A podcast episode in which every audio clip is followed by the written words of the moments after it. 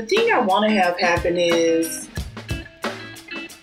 it's common that there's union organizing elections across Alabama and Mississippi and Georgia and Tennessee. It's common to where it's happening so much that people just, you know, it's, it's expected and we're being successful.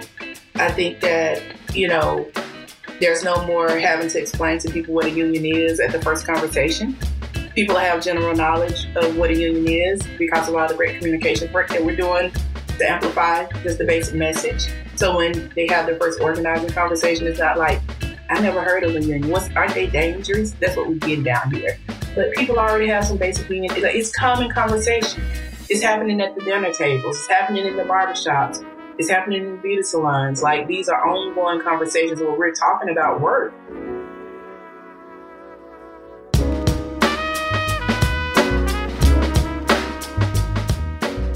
There's Erica Iheme, the Deputy Director for Jobs to Move America, an organization dedicated to ensuring that government uses the power of the public funds to create a just and clean and worker centered economy. Erica has been involved in labor and community organizing for over two decades, following her graduation from college and her attendance in the AFL CIO's Organizing Institute. In that segment you just heard, she began to present her vision for success 10 or 15 years down the road. I appreciated that long view, as the political mess that we are in today is not because of a few missteps over the past three to five years. This mess is a culmination of a 40 plus year battle over whether the various tools at the disposal of local, state, and federal governments will be used to advance the quality of life for working people of our races, or will the tools be used to enrich the selected elite? We spent the balance of the show discussing with Erica her vision of good organizing practices and how that vision was rooted in her experiences as a black woman and connections to a broad black community. It is important to note we recorded this conversation just after the leak of the upcoming Supreme Court decision about abortion, but prior to the announcement of the actual decision itself. A lot has been said about the decision and what it portends for the future of this country and I can't add much to that right now. However, I would want to reference an important article in Foreign Affairs magazine. There will be a link to that article in the show notes. The article outlines how Latin America shifted from a region with some of the most stringent anti abortion laws to a region where choice and abortion rights are flowering. This process took years of political organizing, and it was spearheaded by taking the issue of choice out of the narrow silo of women's issues and placing it into the larger context of achieving a just society far beyond the issue of abortion. This key lesson is why it is so important to hear from Erica and others who see this fight for justice taking a long time and see multiple issues. Let's get to Erica now. Hey, folks, this is Steve Pitts. I'm co host of Black Work Talk. I'm here with my good friend and my co-host, Sheri Davis. Sheri, how you doing? I'm doing good, Steven. Life treating you okay? You know what? Yes, I went to see For Colored Girls on Broadway last oh, night. Oh, wow. How was that? It's amazing. They got a lot of Tony nominations. That's cool. Um, my entertainment excitement I'm looking forward to is um, the Blue Note, the Blue Note Jazz Club in, in, in New York. They have a Napa Jazz Club out here and they're having a, the first ever Blue Note Napa Jazz Festival. It will be off the hook. It's sold out in less than a day. Oh, I was like, you inviting me to come to the Bay? I, I would have, I would have done that, Sheri, but you know, I just um didn't do it. I'm sorry. Yeah. Okay. That's all right. So, so um, you see me in tickets of Color Girl. I see you in tickets of the Jazz Festival in good shape. but but seriously, a lot lot of stuff's going on, and, and in particular, kind of a um, wasn't quite stunning thing, but you know, you expect something to happen, and when it happens, you still feel kind of startled. Was the the quote unquote leak on the Supreme Court views on abortion? And one quick thing, it was kind of funny how a lot of the GOP was exercised over the leak and how inappropriate it was. At the same time, Clarence Thomas's wife is running around bring a whole bunch of conflicts of interest, right? But that being said, I want to talk about Clarence and Ginni this today. Um, what's your thoughts on on on the leaked version of, of their views on the Roe case? Um, in terms of, you know, the first thing that comes to mind for me is that um, I've been sitting with this being a very personal piece. I actually just wrote yeah. a blog post about it yesterday um, because I do think that in so many ways we we talk about abortion like it's out there, um, but we don't necessarily talk about it enough, particularly in labor spaces as as a, as a labor issue. Uh, and so I've been talking with uh, Tanya Wallace Gobern, National Black Worker Center, of course, um, about like wh- why is it that we um, usually don't have the the language or a way to be able to make visible the fact that you you can't both say that you want to restrict people's access to abortion, but then also say we're not going to give you protections for um, you know being pregnant at work. We're not going to provide universal child care. We're not going to actually see and understand all the health challenges that are related to it um, and so those things just don't, they don't work out together. And, and the thing that makes me sad is so many women, when they're pregnant, they don't tell anybody that they're pregnant um, in the early stages for fear that they might get fired. Um, we just heard about what happened. Uh, I think it's in Texas. A Democrat, um, you know, fired a staffer, longtime staffer, because because he right after he found out she was pregnant.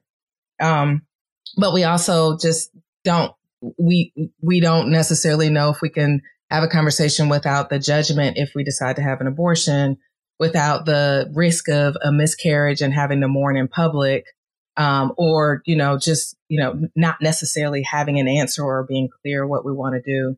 Um, and again, fear of discrimination. And so it's just, it really, I think it's important that we have this conversation, but I think we need to bring a different kind of context um, to the discussion so that it, again, it doesn't, you know, don't leave it to the women to figure it out. Yeah. As you're talking, I thought of a couple things. Um, well, a lot of things. One, just knowing how a lot of women my generation are are quasi traumatized over the idea we got to go back. Yeah. This thing, you know.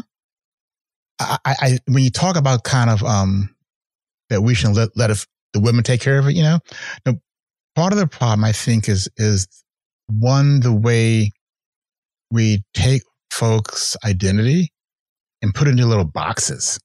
Right. And and I think that's wrong, both in terms of people aren't boxes, the whole folk, right? Uh, um, but also it means that you really can't build a movement of working class folk if you don't deal with the entire spectrum of issues. Right.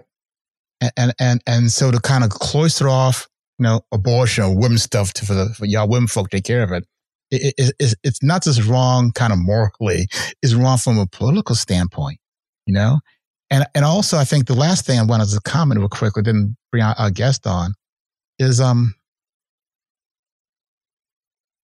you know, things like race and, and, gender and sexual orientation and other kind of isms, you might say, for lack of a better term, or, or identity constructs, they come out differently because of class and and so the way that it, women's issues, quote unquote, or abortion in particular, impacts women is not simply monolithic impact. Right. It's going to vary by, by class. Right. And, and so it, we can't talk about really building a powerful working class movement, but understanding those things. And and so it's incredibly sad, kind of formally say we're about to enter this dark period. I hope that we have the capacity to kind of rise up strong and deal with it. Can, can I just say one thing? I want to I want to sp- broaden because I do think that um, the recognition that this is just the tip of the iceberg, right, um, is important. But I also want to acknowledge the fact that we actually have to use more inclusive language around talking about people who are pregnant, right? Because all people who are pregnant don't identify as women.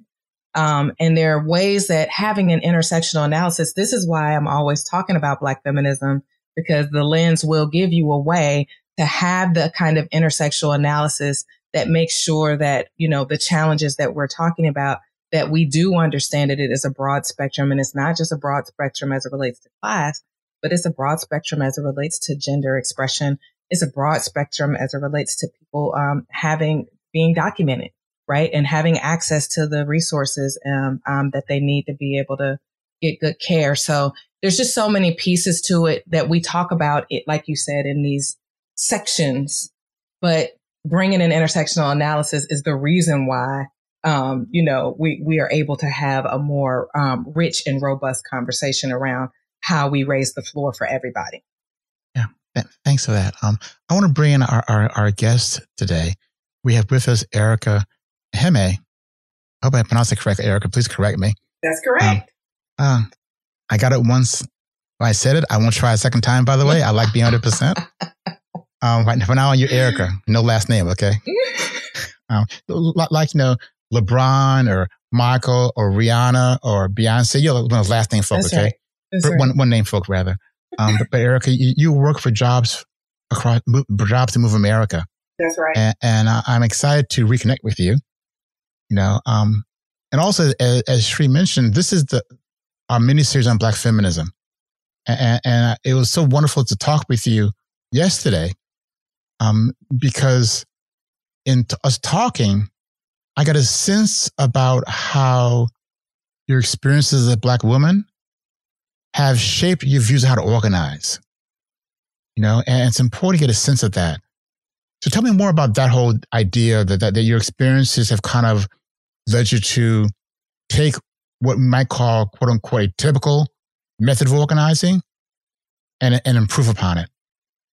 Yeah. Um, you know, the way so I've been organizing for 20 years now. Um, you, start, you started when you were five years old? Yes. you can believe that if you want to. I'll take that. Um, but I'm proud of my age. I'm 42. So I started when I was 22 years old, um, organizing labor unions right out of college. And I came in through the Organizing Institute, organized in the service industry across SEIU and all of the sectors except for building services.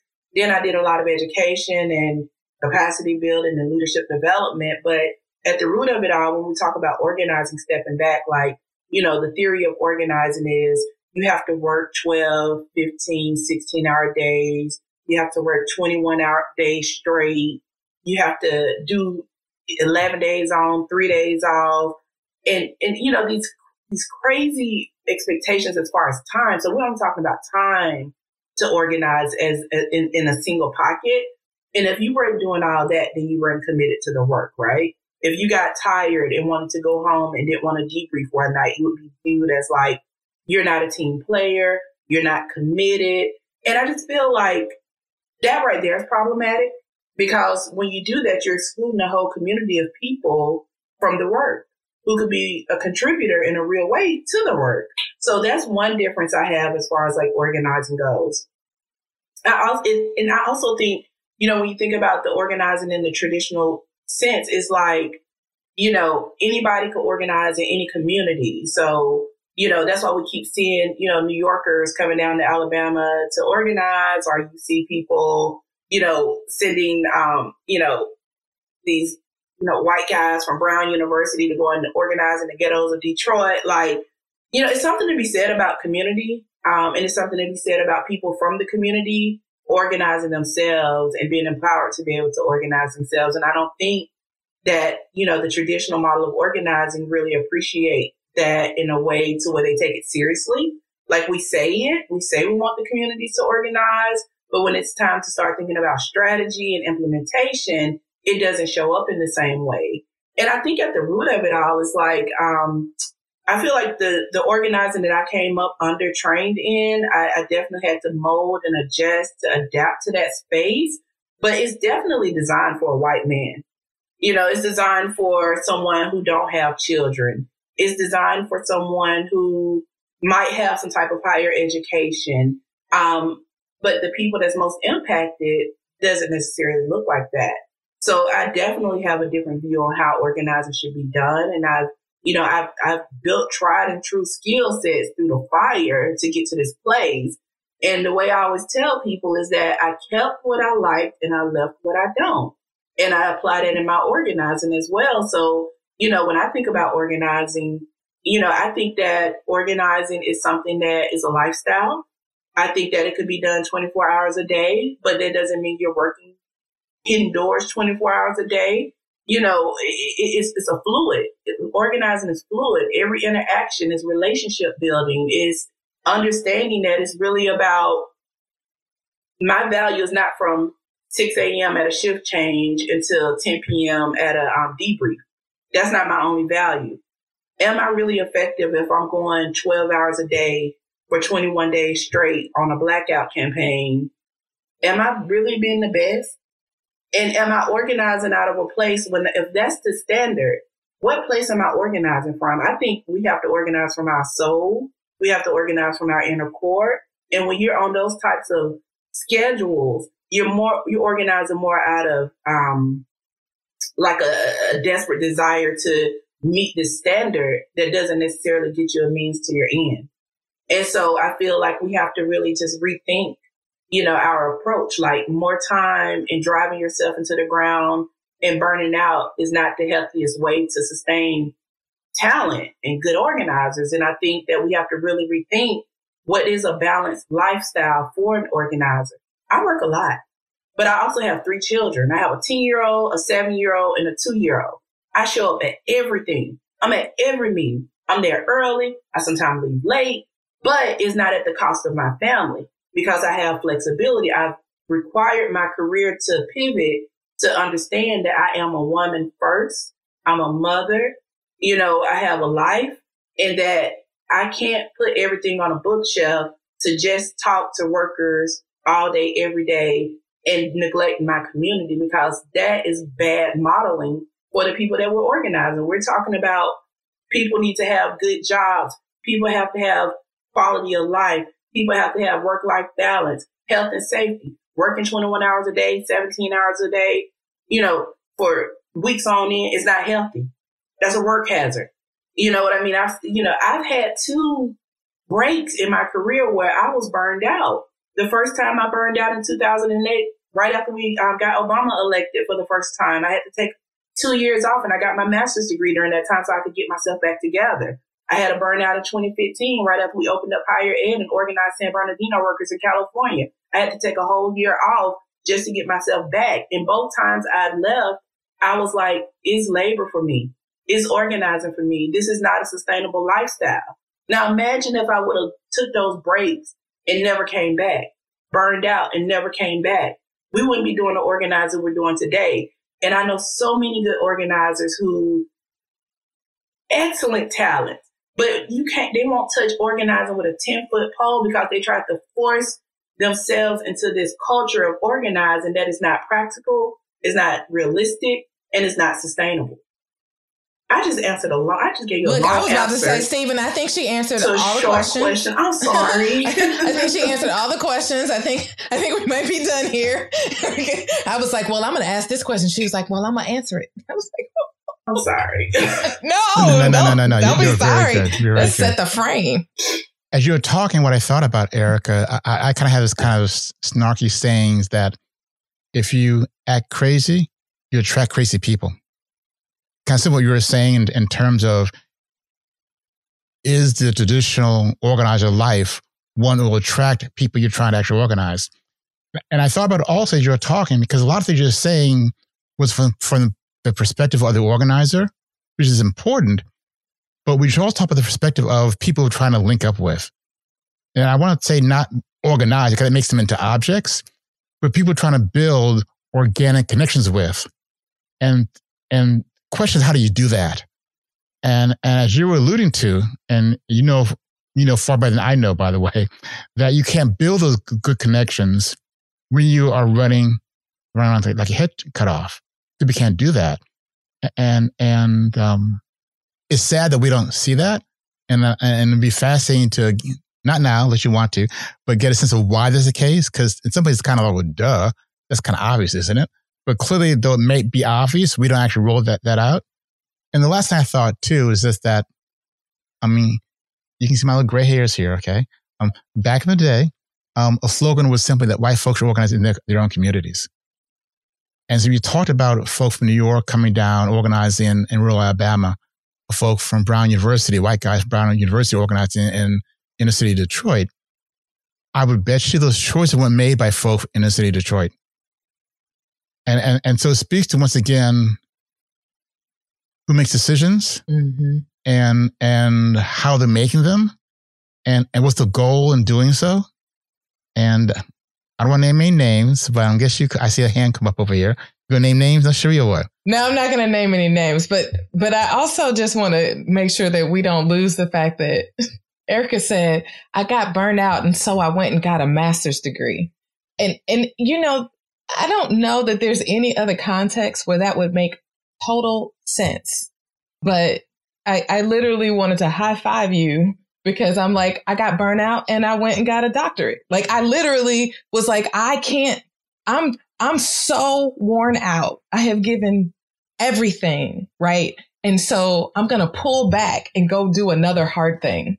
Um, but the, but the, the mindset was that that was resting yeah. in comparison to, and, and, and there's so many folks that make that, make that decision. And you're right. They don't come back. Um, they don't come back. Yeah. see, when I get burned out, I go to McDonald's personally. But y- y'all go get some degrees. I go to McDonald's and get some hamburgers, but whatever. Okay. But I, what you're saying is really important, though. That that that that that, that the idea of going back to school isn't simply I'm allowed on the beach for a couple years. It's just work, right? Uh, and that is actually a, a, a, break from from the insanity that happens other other ways. Really, kind of, uh, before you answer that question, before you answer this question, I just have to say my break was the, master's degree, like everybody was stressed out and like was just done. And I was like, oh, this is easy. I'm gonna pick up a gig here, pick up a gig there. I did home care for elderly people while I was in grad school. I was a radio DJ co-host. I built the organizing, a community organization. I contracted with the teachers union. I had like three and four, and I was a, a, a research assistant, and I worked for the president's office, all while getting my master's degree. And I was like, this is a breeze. Right. That that is so true. Like that, like working with uh, community organizing. I mean, like literally student organizing on campus. All the things still brought all of what what we do in the labor movement and just and just set up shop on these campuses and in communities or what have you. I was doing environmental justice stuff, health stuff, you name it. So, yeah. but it's still and still, I was like, well, nobody's gonna get evicted if I don't turn in this paper nobody is going to lose their health insurance if I don't like if if you don't get it when you when you want it. And so there was a certain way that my classmates were like, "This is so hard." I was like, "No, no." There's the level of accountability. It's a, this is a very different conversation, but you know, I, I I know I digress, but it is a big piece around like what happens and and why we hemorrhage, particularly Black folks, out of labor. Right? We just lose them. I want to circle back to some things you're saying, Erica, in terms of um, the, your ability to do better work from a different perspective, because what drives this podcast is the idea of building power. And, and, we don't think that having a phenomenal tweet is power building, you know? And, and, and so power building means making those connections and stuff with folk. And we don't do it well. We don't have sufficient power that we could have. So could talk a bit about how, talk about some concrete steps you took, giving you new lens of organizing to help build the power that we need. Mm-hmm. Yeah, I think um, it's, it's, it's definitely a multidimensional approach. Um, you know, from you know having the right team and giving them the right support to do the work. Um, and I'll just bullet them and then I'll come back around and just expand a little bit. But having the right team, giving them space to do the work, um, having real community engagement and not transactional relationships with these institutions to just get what we need at the moment, but also really having a truly collaborative space with a, you know, where we identify the goal together and we put the pieces in line to get towards that goal together. And it's not so much where someone is coming in saying, I need y'all to do this, this, and this, and we'll be successful, and this is a victory. So really rethinking like what is the end game? Um, really having a, a, a, real sense of like a holistic approach to the work. Um, and, and, and how do we have a whole, you know, outcome? And so I'm gonna circle back around and just talk about, you know, the team. You know, the team is so important because the team is to be the ones that's to drive the work and get the job done. Whatever it is, like if it's let's get these streets painted, you know, if it's let's organize a thousand people, if it's let's get the city council to pass a resolution. It has to be the right team. And so stepping away from the old model of organizing, like sheer quantitative metrics, everything's about metrics. Um, let's add some soul to it. How do we make people feel good about their work? Um, how do we make people feel empowered to be deciders? Like in the old model, you know, I was a robot. Like, you know, I got direction. I executed the directions. Once I was done, I was on to the next one and then the next one and then the next one. In addition, you had the underlying theme of um, pressure cooker. It was always an emergency. It was always a crisis. Like, how do we plan in this new way of organizing? How do we plan to be more proactive? How do we plan on the offense to where we're not always putting out fires? And how do we plan our work in the way that we're mindful that the team need a break?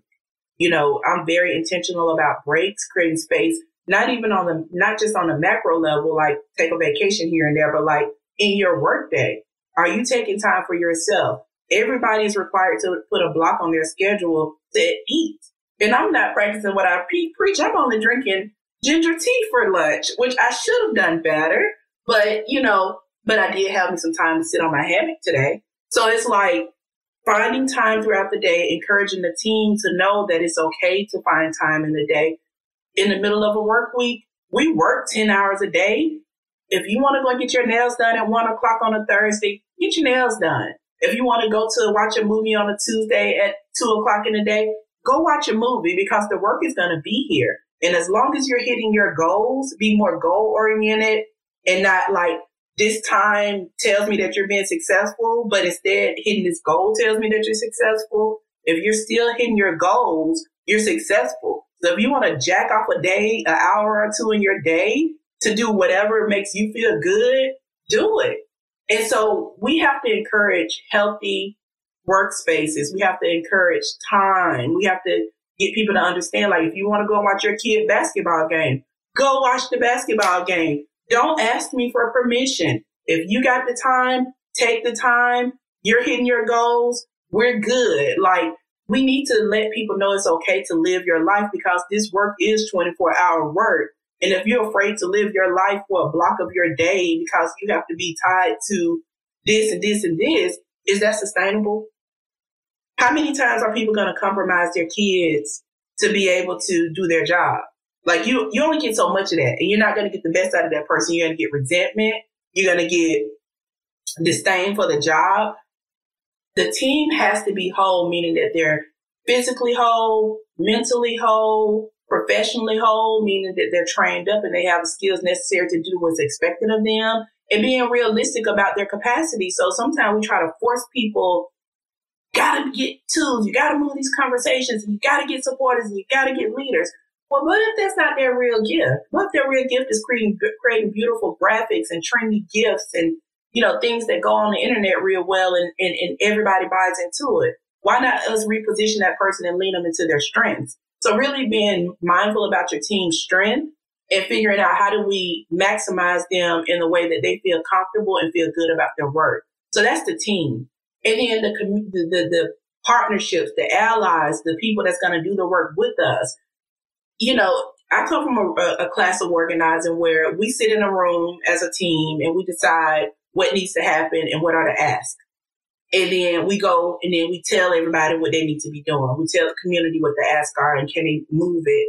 You get minimal results. You know, if you hit enough people in the community, you'll get some results, but it won't be optimum.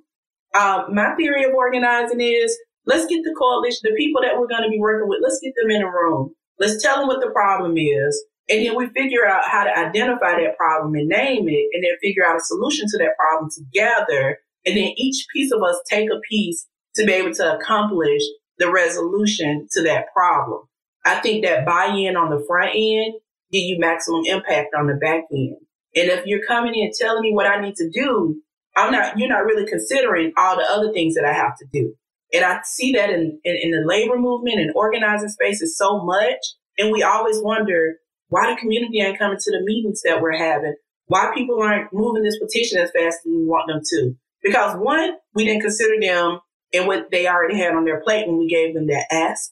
And then two, they tired of coming to meetings where every time they come, you asking them for three or four other asks. Like, I'm not going to be coming to me where every time I go, you asking me for something. It's like answering the phone for that person who only calls you when they need money. Like, no, thank you. Oh yeah, I'm on a podcast, so you can't see my expressions. I'm known for my facial expression.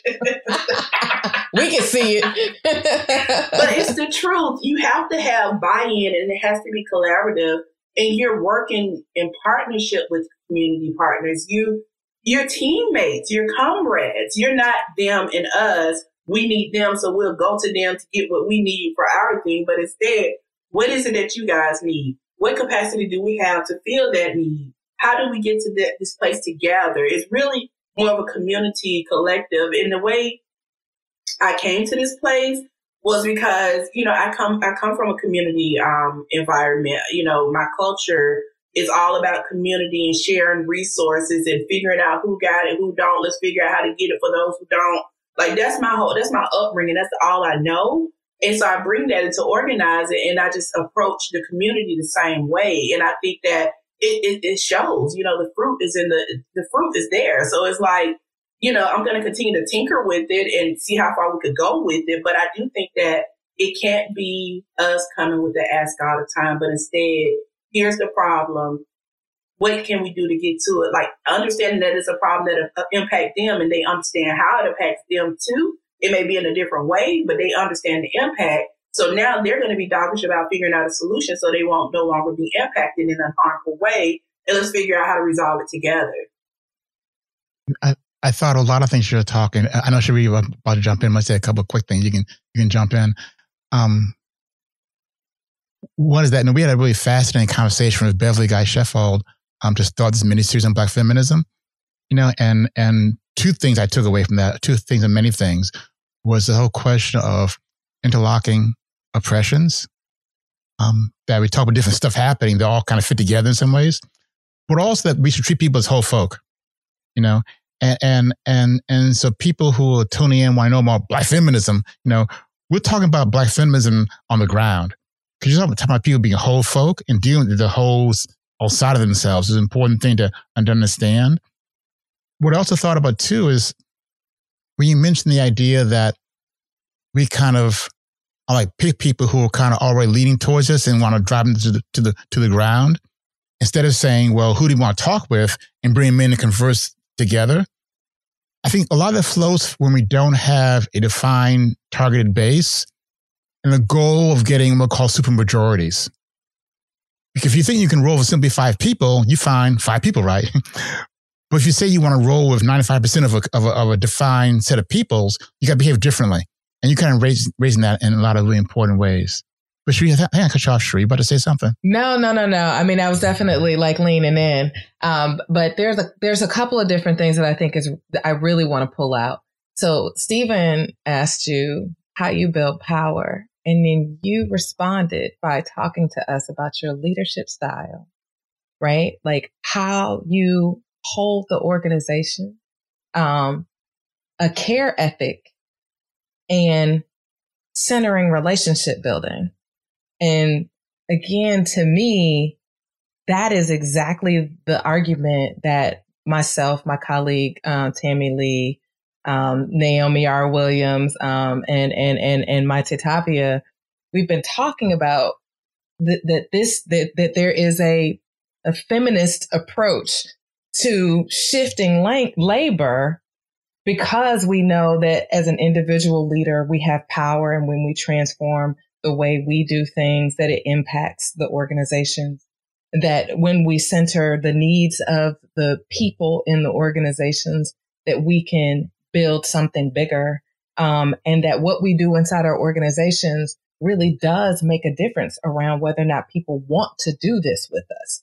And the thing that I was wondering coming out of this is you, where do you sit right? Because we talk about labor and we talk about community, but what I'm hearing from you is like you're on the bridge, right? Like you're the you you you're bridging in a particular way, and I don't know exactly how if that's how Jobs to Move America functions, but like if we were putting in the like worker organization or community organization Um, would you think of it as a both and, or, or the work that you're doing as both and, or not seeing it separately? I think until, you know, the way labor is set up, I think, you know, we're kind of forced into uh, this and like a separate situation. So I guess I would be serving as like a connector role, a bridge, um, where, cause like I've always, like my entire union career, I've always maintained Erica Harris as a community person, right? Um, Erica Iheme by marriage, and that's what labor knows me as, but I've always maintained North Birmingham, Erica Harris, neighborhood, homegirl, get to the club, drop it like it's hot, you know, kick it with my folks, holler at the people at the gas station. Like, I've never lost that. No matter how long I've been gone, I've been gone 20 years, but I kept a foot in my community. I would go to community meetings when I was in town. I would make sure that I was in town on Tuesday night so I could do Taste Tuesdays at the Platinum with my people. You know, like I made sure that I kept that community presence. Um, and, and because I know that the conversation of labor is so far from so many people. So those relationships that's been cultivated all of these years are now coming into play. I never thought it would be in this way, but yes. it's like, that's why you got environmental groups in our coalition, civil rights groups, really faith-based groups. We're bringing these groups together and we're sitting them at the table with labor as a peer. Yes. Not as labor coming in as an authority, but as a partner, an equal yes. partner. So we share collaborative spaces equally and no one group has more weight than the other. And as for me as a leader, how I show up in the room, I care not to sit at the front of the room and just talk to people all day. I actually blend in. If there's new people in the room, I'll probably go and sit with the newest people and I'll just fall back mm. um, and let the team do whatever they need to do. It's not important for me for everyone to know who I am in the room. That's not important yes. for me. Um, what's important for me is that everyone is getting it, that everyone is having a voice and is engaged and in, in being a player but the days of labor telling community what they need to be doing, for me, I just feel like that's not the move. I feel like what labor would benefit from is sitting in community spaces as an authentic participant and understanding what's the conversation and then figuring out what are the issues together and working collectively collectively to move them. And then also labor figuring out what resources can they swing to help strengthen this not in a transactional approach, but I, but like I really believe in you guys making sure that people have transportation to their jobs. If people have transportation to their job, that'll cut down on turnover, and that will positively impact our union membership. So how do we support you in getting that, and not expecting nothing in return? I want to kind of talk about my sense of two areas of, of your work. Um, you're in Alabama. Where are you in Alabama, by the way? Are you in Birmingham? Where are you? Beham, Birmingham, Alabama, born and raised. Just got back home two years ago and loving it. Okay, um, I, I think I told you I have Alabama roots. My my father was born in, in Montgomery, and my mother born in Talladega, by the way. And and so I'm kind of a halfway Alabama boy in many ways. And so yeah, you're home, but we got you. coming home. Let's see you. I'll feed good. you cornbread and beans and all that good stuff. Just no chitlings, though. I, am okay in the cornbread and, and the beans, but no chitlings, okay? the, Don't push it too far now, okay? Um, I ain't gonna max you out. but but but you're in Birmingham, and and you mentioned before when we talked yesterday that you were involved in doing some of the community support work around the Amazon campaign in Bessemer, which is a suburb of Birmingham. And we've heard a lot of the news about the amazing victory um, up on Staten Island, the folk in, in Amazon. And we know throughout the country, there's still those injury around organizing in, in, in, Amazon and so forth. Tell me more about your experiences um, and the work you did in organizing. So kind of applying your, your methodology of organizing to the work around Amazon. Tell me more about that, okay? Yeah, I mean, you know, even though the count didn't come out in favor initially, I would say we still claiming victory in Alabama. Um, yeah, so I work with Jobs to Move America. I don't think we I said that yet, but we work with Jobs to Move America. Um, we have offices um, in Los Angeles, Illinois, New York, New Jersey, Alabama, and we're standing one up in Mississippi. But in Alabama, we have the Southern program, and the Southern program is the one that's responsible for building out this interdisciplinary coalition around improving working conditions across the South, particularly in Alabama. The coalition is called the Alabama Coalition for Community Benefits. On the first Amazon campaign, we were the only one of the only community groups that stood up and actually did some impact work to help, you know, drive that campaign. So when part two came around, we were already on deck. We already knew that we need there was a role for us to play. We have some goals within our organization that we want to accomplish. And we thought this would be a great opportunity to really like strengthen our, our work in, um, as a coalition. And so the community piece was a, a really cool piece that um, our team led. Um, but people from all over the country pitched in to help this thing happen. I mean, Jobs with Justice, OSF, Lift Fund, AFL, I mean, UWU, the Unemployed Workers United, NAACP, like there's these national partners who were, um, you know, weighing in trying to, you know, help move the community piece. But the thing that made this community program so beautiful and so different than other community programs I've seen with labor union drives was that the ideas and the strategy for how the community was going to move came from the community. Our coalition put together the strategy. We talked about what it was that we wanted to do and our team executed it. So what we were able to accomplish during this card drive, um, during this union organizing drive was just something that we've never seen in Alabama before outside of traditional political GOTV ca- campaigns. So what you saw happening in the community was we were able to build a, um, we had already started building the faith and labor table. We went from 19 faith leaders to 56 faith leaders in a three month period. Very cool. We, Very cool. um, yeah, we did a, um, we did a, a community blitz. It's called the, um, faith, community, and labor blitz. Um, where we blitz the community and a blitz is basically when you hit a whole bunch of doors in a quick period of time you throw all your resources at it and you get maximum results. That's what we do in union organizing. So we did a community blitz. We hit over 500 beauty shops and barbershops because we recognize that the leaders of the community are oftentimes those barbers and those master stylists. When you go in that shop, everybody respect them. If they tell them to take their shoes off at the door, you're to take your shoes. Like they control the community and we recognize that. So we got into those community barbershops and beauty salons and educated them around the Amazon campaign and what it did mean to all of us as citizens of Alabama. And so when people come in there, because they you talk about everything in these spaces, right? It's almost certain that Amazon got 6,000 people working there. People getting their hair done, most black people, most young people. So that means that they're getting their hair done somewhere. They're getting their hair cut somewhere. And when they go in these places, we talk about everything. And I'm sure somebody's like, man, what's up on this Amazon campaign? And if no one is in that room informed and have the right words to say, that could go left real quick. So what we did is we got ahead of the ball and we got in there and we educated those those people in those barbershops. So when people come in and bring the conversation up, they'll have at least one person in the room informed, and the most important person in the room will be informed. So we hit over 500 of these spots. We had created these little handbills. This basically told people how to vote on one side, and on the left side, it had the coalition message of why we support Amazon workers and why you should too. We gave out 10,000 of those. Um, we did a community day rally where we spell it lowercase C O M M, all caps U N I T Y. This was a community rally which was put on by um, our coalition. Um, Black Workers Center was in partnership with it. Um, but basically, what we did is we moved away from the traditional union rally where you gotta go out in the field and you just everybody do these talks for like an hour, two hours straight, and then go home. We had brought a local um, radio DJ to MC, Lady Wu.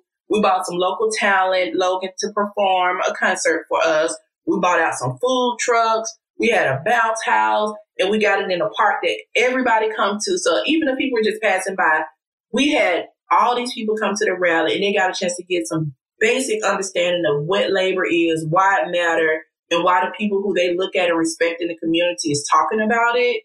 And we had a damn good time. And so, you know, those are just a few things that the community was able to do to support the work. Um, but ultimately, it was really about showing up in the community, creating visibility in the community, and bringing the conversation of labor into the community because there's a deep education that needs to happen around labor here in the South again you know, our great grandfathers are the ones who organized the coal miners in the 30s. Like, we have to reintroduce labor in a modern way. And the only way we can do that is by going to where people are who are going to be organized. And so that's what the community effort did. So we were able to come away, oh, the Unemployed Workers United. How can I forget? They did they they hosted a um our coalition worked with them to host a um text drive, and we we had a text drive of 430,000 black people between the ages of 65, 16 and 65 across the state. And we were able to come back with about 6,500 Alabamians who are interested in talking about labor. So now we got to open it to have conversations with all these people about labor across Alabama. And so like, you know, we're just bringing, we're just trying to get the conversation of labor into as many people's faces as possible. And this Amazon campaign was a great opportunity to do that. The resources were here. We were very thoughtful about how to use those resources. And now we are walking away with a stronger faith and labor table, a stronger co- a coalition overall, a base of people that we can now start organizing, a community that understands that we exist, that the coalition exists, and they're looking forward to more stuff in the community. And we're going to continue to build on it. It doesn't stop when the election stops. This is a 10 or 15 year strategy to turn Alabama into a place that people will have good jobs, safe jobs, and decisions that's going to be made through the political spaces are going to positively impact every citizen of Alabama. Like I see it, it's going to happen, and we're building towards that now. You know, besides the phenomenal energy that, that you bring to the discussion and talking about it, and that clearly was manifested in the, in the campaign, I really appreciated the last thing you said about 10 to 15 year campaign. A lot of time we want it quick. Oh my God, we didn't get it today. We failed. And I think about how they, they had a massive steel strike in 1919 that, that was busted by Big Steel. But the steelworkers won eventually in, in, mid, in the mid 30s, right? And you had people who started organizing folk in auto industries in the 20s. They broke through in the mid late 30s. And I think about how they had this kind of battle in Black Detroit for the soul of Black Detroiters between the ministers who were kind of in the back pocket of Henry Ford and folks saw the importance of CIO just a battle we're engaged in. And hearing you talk about, it, I hear this kind of battle, not in, a, in an aggressive way, but simply in a community building way. And, and a question I have, Erica, is what is the or several containers that are actually holding the power? I think that that, that a danger I, I see from the outside, not, not saying what you're doing, but in general, is that we, we get really good at kind of mobilizing, having kind of um, surface IDing of folk but we can't bring them together in, in, in, in, a, in a cohesive force that's going to roll beyond this. And I just wonder what's kind of the, the, table or the organization that's holding folk that we can't talk about issues and victories, not only in Amazon battles, but in other battles around the state itself. Yeah, that's a real good question because when people think about organizing, they only think about the solidarity work and the mobilization of people, right? organizing is so much more. And, and, when you talk about containers, I see it as buckets of work. Um, and I think there has to be, you know, a space where people understand that there's buckets of work that each bucket needs to be filled in order for us to really be successful and can't, you know, neglect one and, and value one more over the other. They all carry equal weight. So, you know, the mobilization and the solidarity work, like I just described to you, that happened around Amazon campaign in Alabama, that's 20% of it, right? There, the other part of it is, you know, the, the, the research, the understanding of the issue and the narrative setting and the messaging. You know, that's a, a very serious bucket because when we're going to having these solidarity conversations, what are we saying? And what is it based on? Because we feel like people just need to have a union. What are the bases? So like research is going to be another important bucket that we have to continue to lift up and, and, and pour into, but also making sure that people from these communities get a chance to navigate in that space.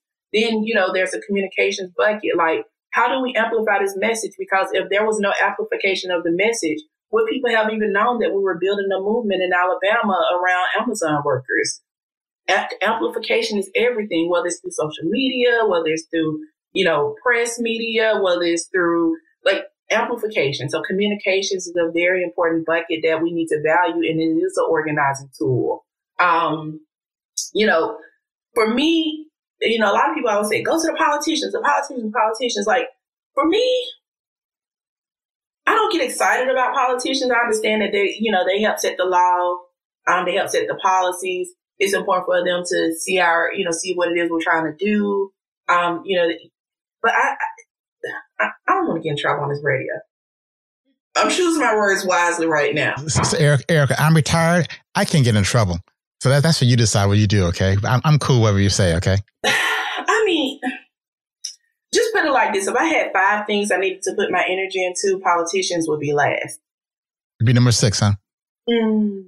I mean, because the truth is they change so much and, you know, they, they, they're bought by these corporations. And when they're bought, you know, their citizens aren't their first priority anymore. You know, like it's very few that's tried and true. And my dad used to be a neighborhood president and a community president. And I used to say, Daddy, are you a politician? He said, No, I'm a community leader and I'm a statesman. So, like, I'm looking for the community leaders and the statesmen. Now, if we get some of those, they'll move up in my priorities. But I think the the the the, the places that hold it together would be the the coalition, the organizations that support these coalitions that has this common goal of improving worker issues or housing issues, whatever it is, like you have to treat the coalition like a single stakeholder because things that get lost if all the priority, like things get lost if all of us aren't looking at it the same at the same time. We have to be on the same page. Go ahead, Sheri. Like I know, I was just thinking. So I was just talking to a friend of mine who is about to launch a Center for Storytelling and Social Justice Ooh. at the University of Alabama. So you know, I'm gonna be making that phone call, right? But Please. one of the things that we talked about was, you know, like what is it? What is you talked about the 10 to 15 year goal goal, and I was like, you know, like what is the arc? And she said, I want to be able to make the South safe for everyone through storytelling. Mm-hmm. And I was mm-hmm. like, yes, right? So when I'm hearing what you're saying, you're like the Amazon campaign is it's a a thing that we can organize people around. But what's the 15 year like thing that you want to hit, right? Like the thing that you're working towards that, that is bigger. Like what is the thing that you want to have happen? Um, the thing I want to have happen is, is common that there's union organizing elections across Alabama and Mississippi and Georgia and Tennessee. It's common to where it's happening so much that people just, you know, it's, it's expected and we're being successful. Um, I think that, you know, there's no more having to explain to people what a union is at the first conversation. People have general knowledge of what a union is because of all the great communications work that we're doing to amplify just the basic message. So when they have their first organizing conversation, it's not like, I never heard of a union. What's, aren't they dangerous? That's what we get down here. Um, but people already have some basic union. It's common conversation. It's happening at the dinner tables. It's happening in the barbershops. It's happening in beauty salons. Like these are ongoing conversations where we're talking about work. Like it's so weird. Work is what drive America. But when it comes to making decisions and thinking about our society, the worker is the last thing people think about or talk about. It's so weird to me. Like, how can we sit here and talk about housing issues and food issues and poverty and never talk about yes. workers? Yes. And some people don't even want to identify as workers, right? And so sometimes we have the hard thing of people being like, I'm not a worker, you know, and then, and then, and then you're like, well, well, how do I really have a conversation about workers' rights if you won't even identify that way, particularly black, right, black folks? I was also just thinking about, you know, Erica Smiley and Sarita Gupta's new book, The Future We Need. Let me read organizing for a better democracy in the 21st century. But, um, you know, one of the things that I think is remarkable about that is they did go and sit with ordinary folks who did extraordinary things in places that you would not expect, right? And listen to the wholeness of their stories.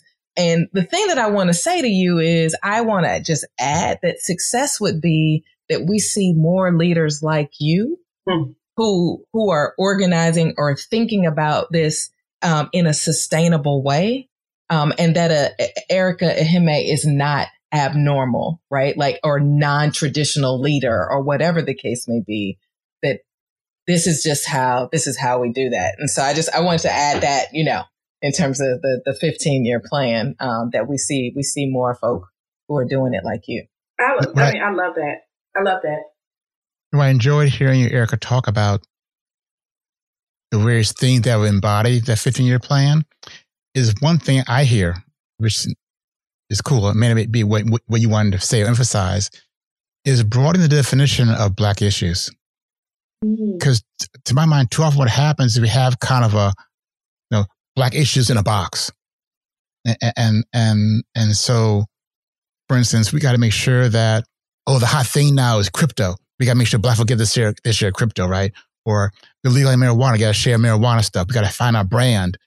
And, and we have kind of a narrow view what black issues are. And so what are you talking about is how do you kind of really root deeply in black folks that important leg of community uplift is union organizing.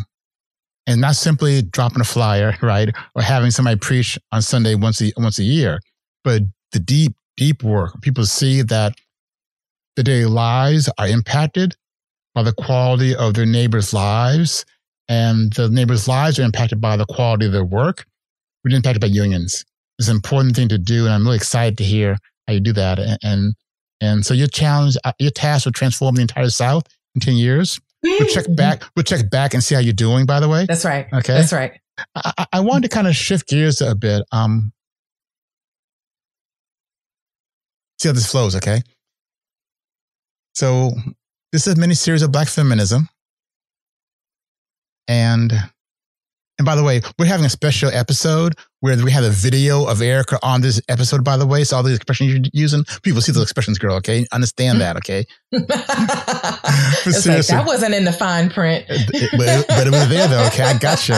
But seriously though, um, and how you roll both as individual and as a conscious organizer embodies a lot of the things that I'll just say Beverly Guy-Sheftall talked about in by Feminism.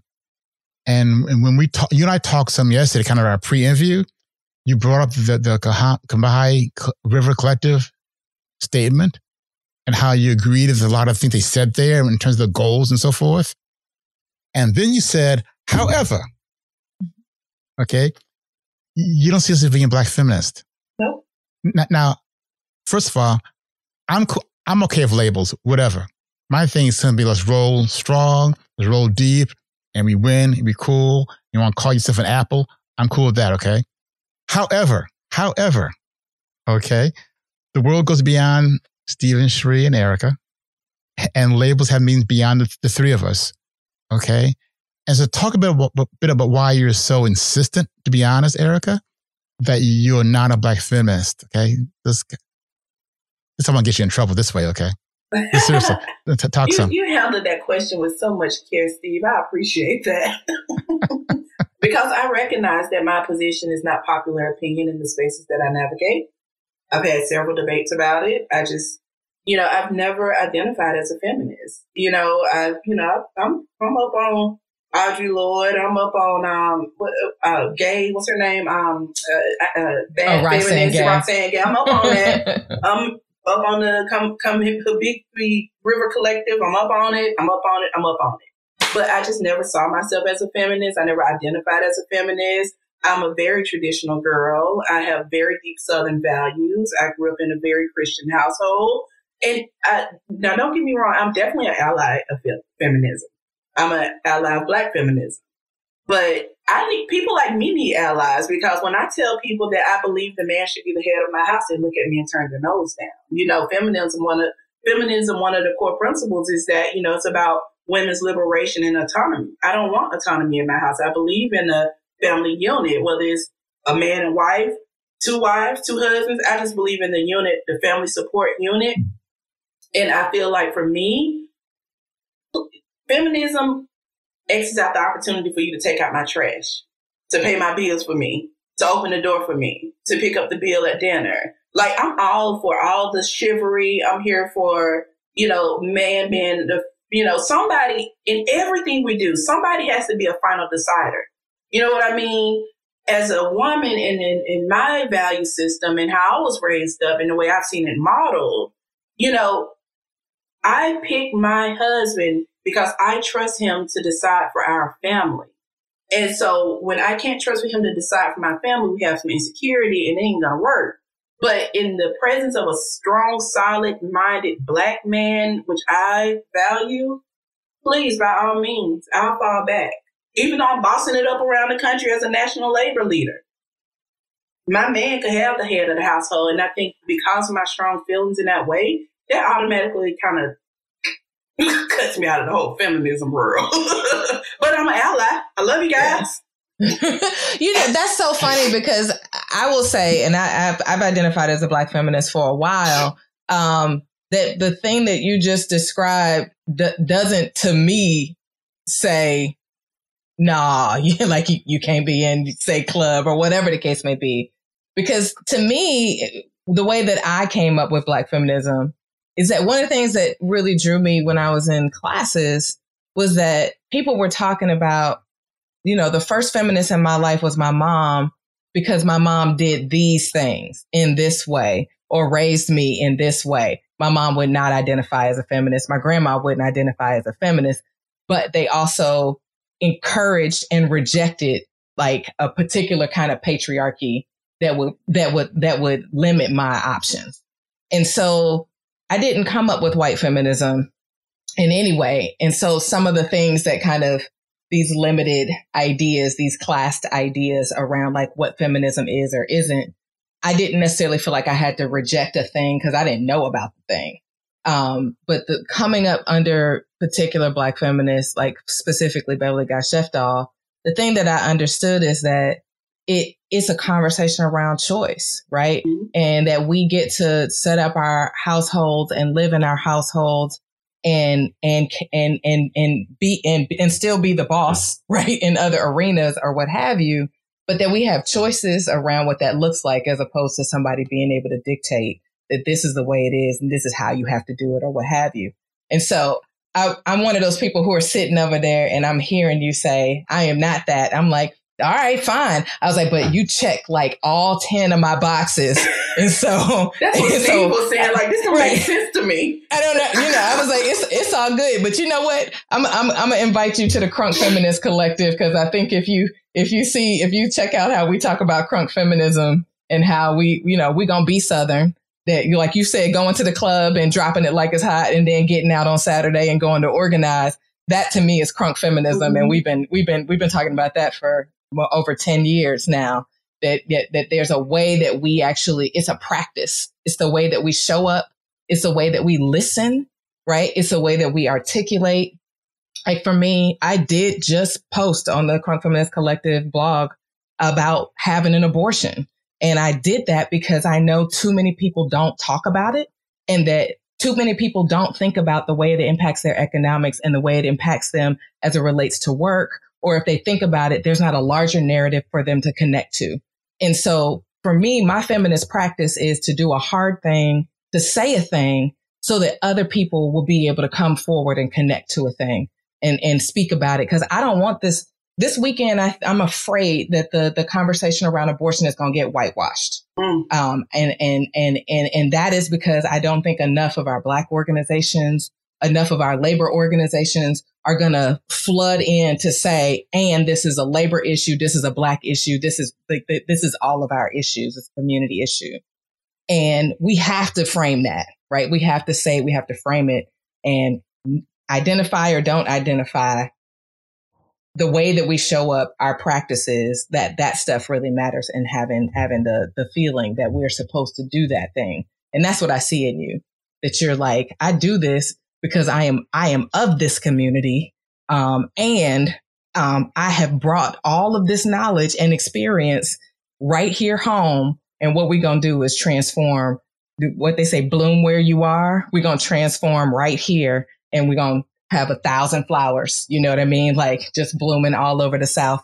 And that for me is like that's my feminist heaven but you, we call it what we you know call it whatever we will but but that's what yeah. my that's my southern my southern heaven on that so a couple yeah. of things a couple of eric so so this is not this is not meant to be a recruiting drive by the way no i feel like i, I just got organized to be honest i'm like dang Sheri organized to be a feminist today and, and, I don't and I don't want your husband getting mad at me, right? All of a sudden, he's knocking my door, beat me up. That ain't gonna happen, okay?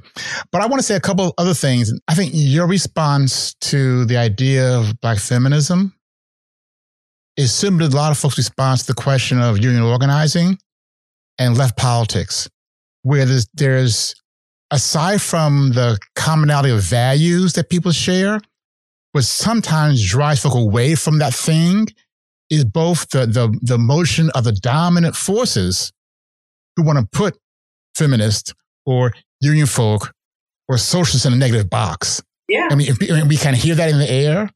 And also, sometimes folk who say they might be feminist or union folk or socialists, because of how they come to the work, yes. bring their baggage, they yes. do some bad stuff.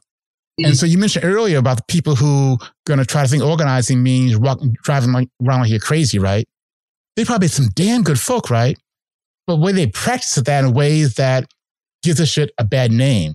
Mm-hmm. So I think it's important as we think through the idea of labels. I hopefully we always have labels being second to actual practice and relationships. That I think both those things happen. The individuals will practice the labels imperfect because of imperfect people.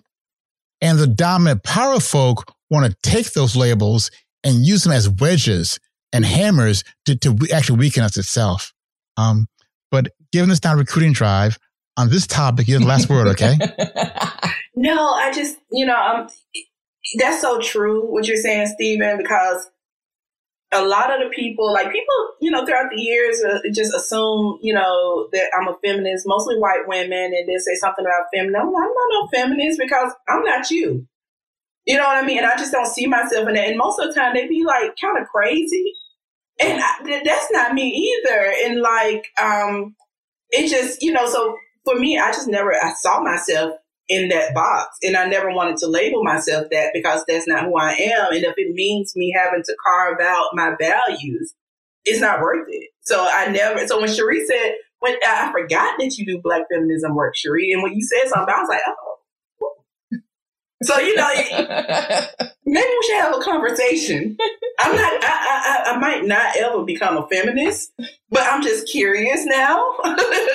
But um, you're right. It's like the you know they they they're, they the people on the, the the other side weaponize it, um, and they take the craziest people and say, look, this is a picture of feminism. This is a picture of unionism. You know, he's a thug. You know, what about you know? And and and and, and people want to run away from the crazy ship, right?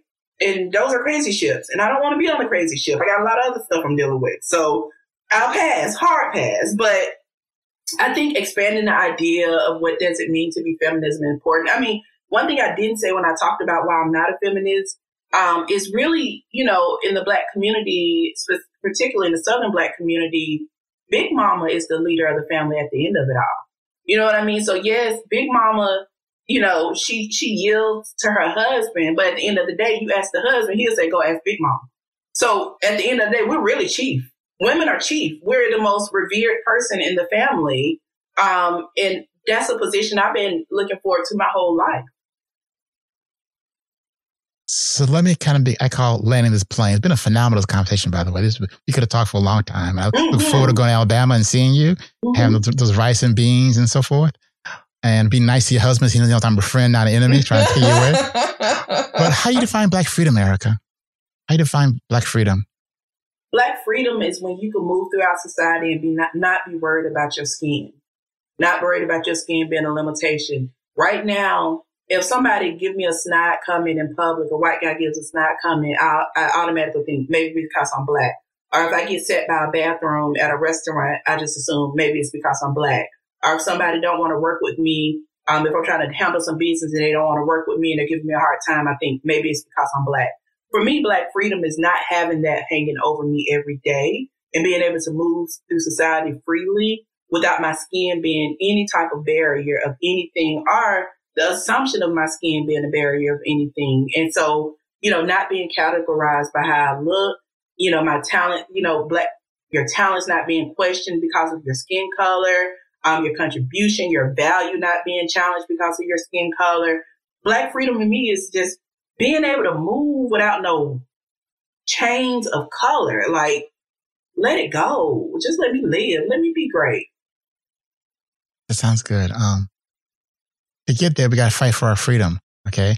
But we need to also have a soundtrack to our liberation. Mm-hmm. What music kind of drives you? You can you might be in the dumps. You want to kind of get out of the mood. You want to go forward and run through the brick wall.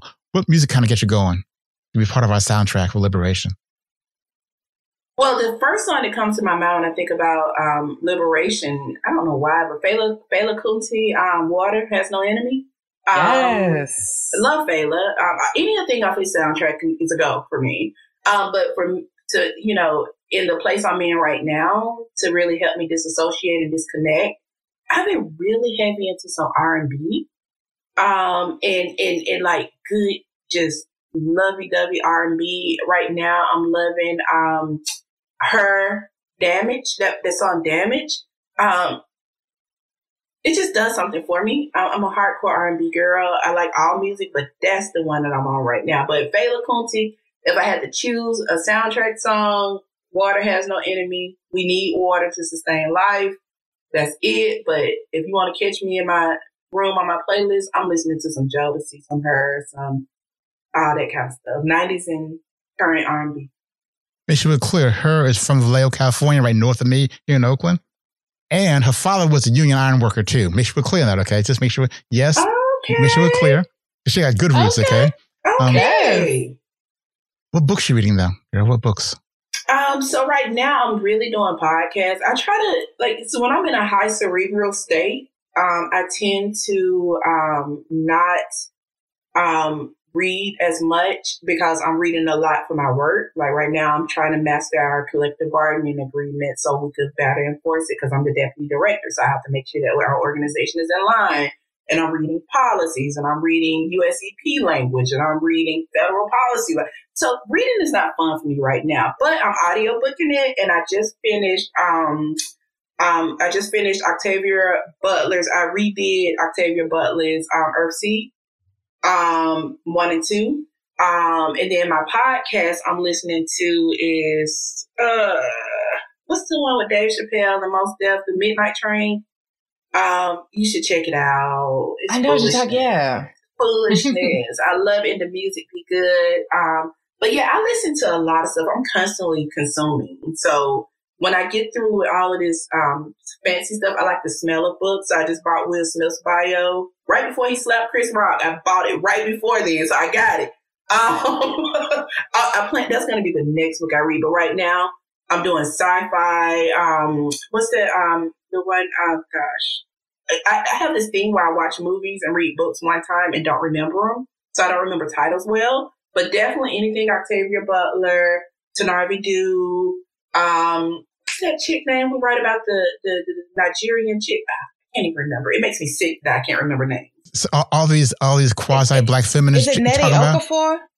Is it you know the one with the, lock, with the locks? Is she right about the girl, um, the, the the powers that shift? Um, yes, I know what you're talking. Yeah, I know what you're talking about. Uh, part two came out last year. I read both of them books, and I hope a movie come out because they're so good. But I love black sci-fi, and I do recognize that, Stephen, what you just said. Yes. Yeah. Oh, yes. By, by, the way, um, but also the, the, other clarification for the audience: when you talked about reading, and listening to podcast, you meant podcast. You meant after listening to Black Work Talk. Listen to other yes, podcasts. That's, that's right. you meant, right? That one first. That one I want to clarify. Want to clarify that first. Yes. But, but seriously, this has been wonderful, Erica. I'm so glad we did this. I'm so glad I connected with you.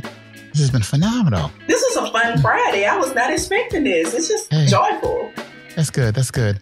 Sheri, thanks. For also good talking to you again. Yes, absolutely. It's good to be in this company on a Friday. It's a good way to go into the weekend. Mm-hmm. Sounds good. Y'all have good weekends. Go forth and conquer, y'all, okay? Thank Take you, care. guys. That was so much fun and generated so much hope. We will win. It will take time and good organizing. I do hope that we, as a movement, can have a nuanced conversation about building broad and durable coalitions.